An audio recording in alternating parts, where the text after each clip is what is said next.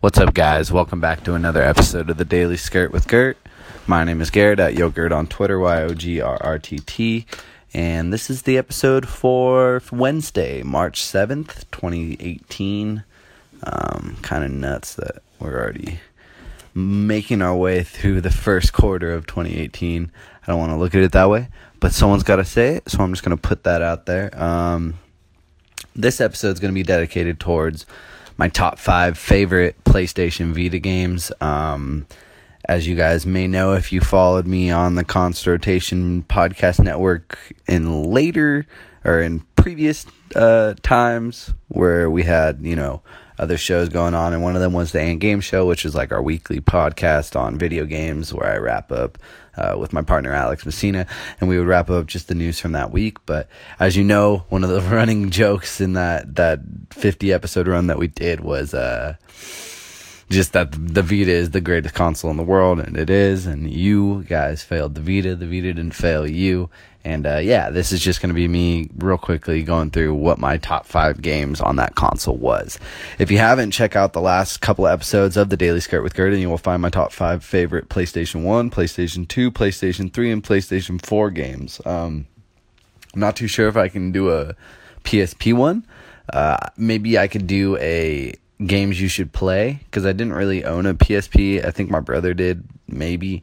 Uh, and I played a PSP, but I don't feel comfortable speaking on that as like these are five games that I personally can recommend to you. But maybe I could figure out a way to at least acknowledge the PSP. Maybe I'll go buy one. No, I won't. Don't don't commit yourself to some bullshit that you, you you're not gonna do, Garrett. You got to switch. We're moving on into the future. Um, but yeah, these are my top five favorite PlayStation Vita games. Um, Pix the Cat.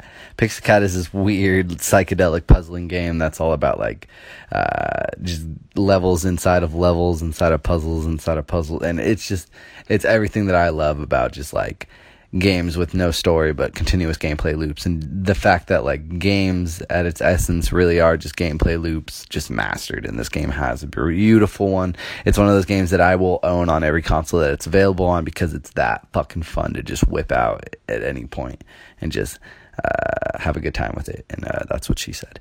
Um, next one is Uncharted Golden Abyss. I was a little apprehensive going into this game, I remember, but uh, it does hold its own as its own Uncharted title. I don't think that it's just a handheld port of that.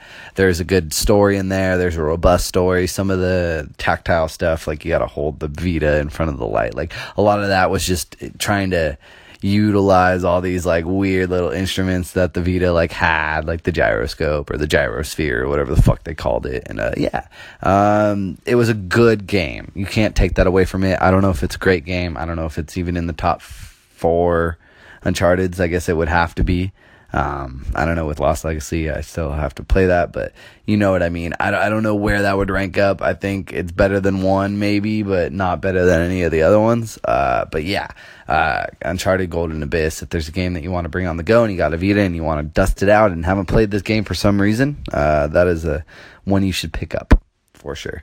Uh, the next one is Transistor, made of the people of Pyre, which was one of my top five favorite PlayStation 4 games. Spoiler alert if you haven't seen that or watched that or listened to that episode. But um, Transistor, um, I don't know, man. It's just one of those things where those guys are so good at just making quirky ass games with a beautiful set, not set pieces, but just environments and just everything about Transistor from what I remember because it has been a minute. Uh, I had nothing but a great time, and I remember it was free even on uh, the Vita one month, and I thought that was like the biggest steal in the world. So if you haven't played Transistor and you're looking for a game that you could probably pick up for like three bucks on Steam or somewhere else, uh, uh, or even on like you know the PlayStation Plus deals, um, that's definitely one you should go and grab, especially if you played Pyre and enjoyed just their games. Like go do it, them a favor and yourself a favor and do the research and see where the history's at and uh, fuck around with Transistor. Uh, next one, Hotline Miami. As far as like running gun top down shooters, uh, that is where it's at 110%. Uh, just so charismatic and just, uh, I don't know, just the brutastic like uh, like ugh, like that Hotline Miami brings is just so good. And um, yeah, like I said, this game really put the Vita to its pure mastery as far as like This is a game built for an on the go console with like a, a widescreen like screen. Yeah. So uh, Hotline Miami, Hotline Miami 2 is pretty much on every console, and I'm sure Hotline Miami's been ported, uh, but 2 is definitely, I believe, on the Vita, if I'm not mistaken. But go get those because those are nothing but just two great uh, games.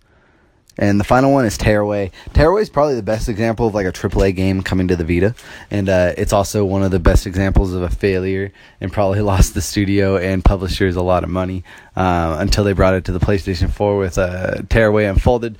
But you can't hate Media Molecule, the makers from uh, Little Big Planet, and you can't hold it against them because they're just so they're just so them, man. Like they're just so weird, and you, that's purely demonstrated by Dreams. But they, when when they when they go after an idea, they make sure it works, and you gotta hand it to them because Tearaway did work. While it may not have been the most favorite tactile experience of everybody's uh, Vita ownership, but or even in gaming, but uh, if you understood and could look past maybe the obtuseness of it, you could see what they were doing and ag- at least acknowledge the genius that was there. And I had a good time with it, so nothing to hate there. But those are my top five Vita games: uh, Pix the Cat, Uncharted the Golden Abyss or Uncharted Golden Abyss, uh, Transistor, Hotline Miami 1, as well as Tearaway. Uh, what are your top five Vita games? Did you own a Vita? Don't lie to me because I know you didn't because uh, no one bought a Vita, but you should have. You failed us all, and now we'll never get a PlayStation handheld because of you guys. So follow me on Twitter at Yogurt, Y O G R T T. If you want to know why you should own a Vita, I'll give you a, a, a, a I'll just forward you the document of about 50 bullet points explaining to you why because I just gave you about five and plus some in this uh, one little podcast or whatever. So, yeah, you guys have a great day and uh, keep on.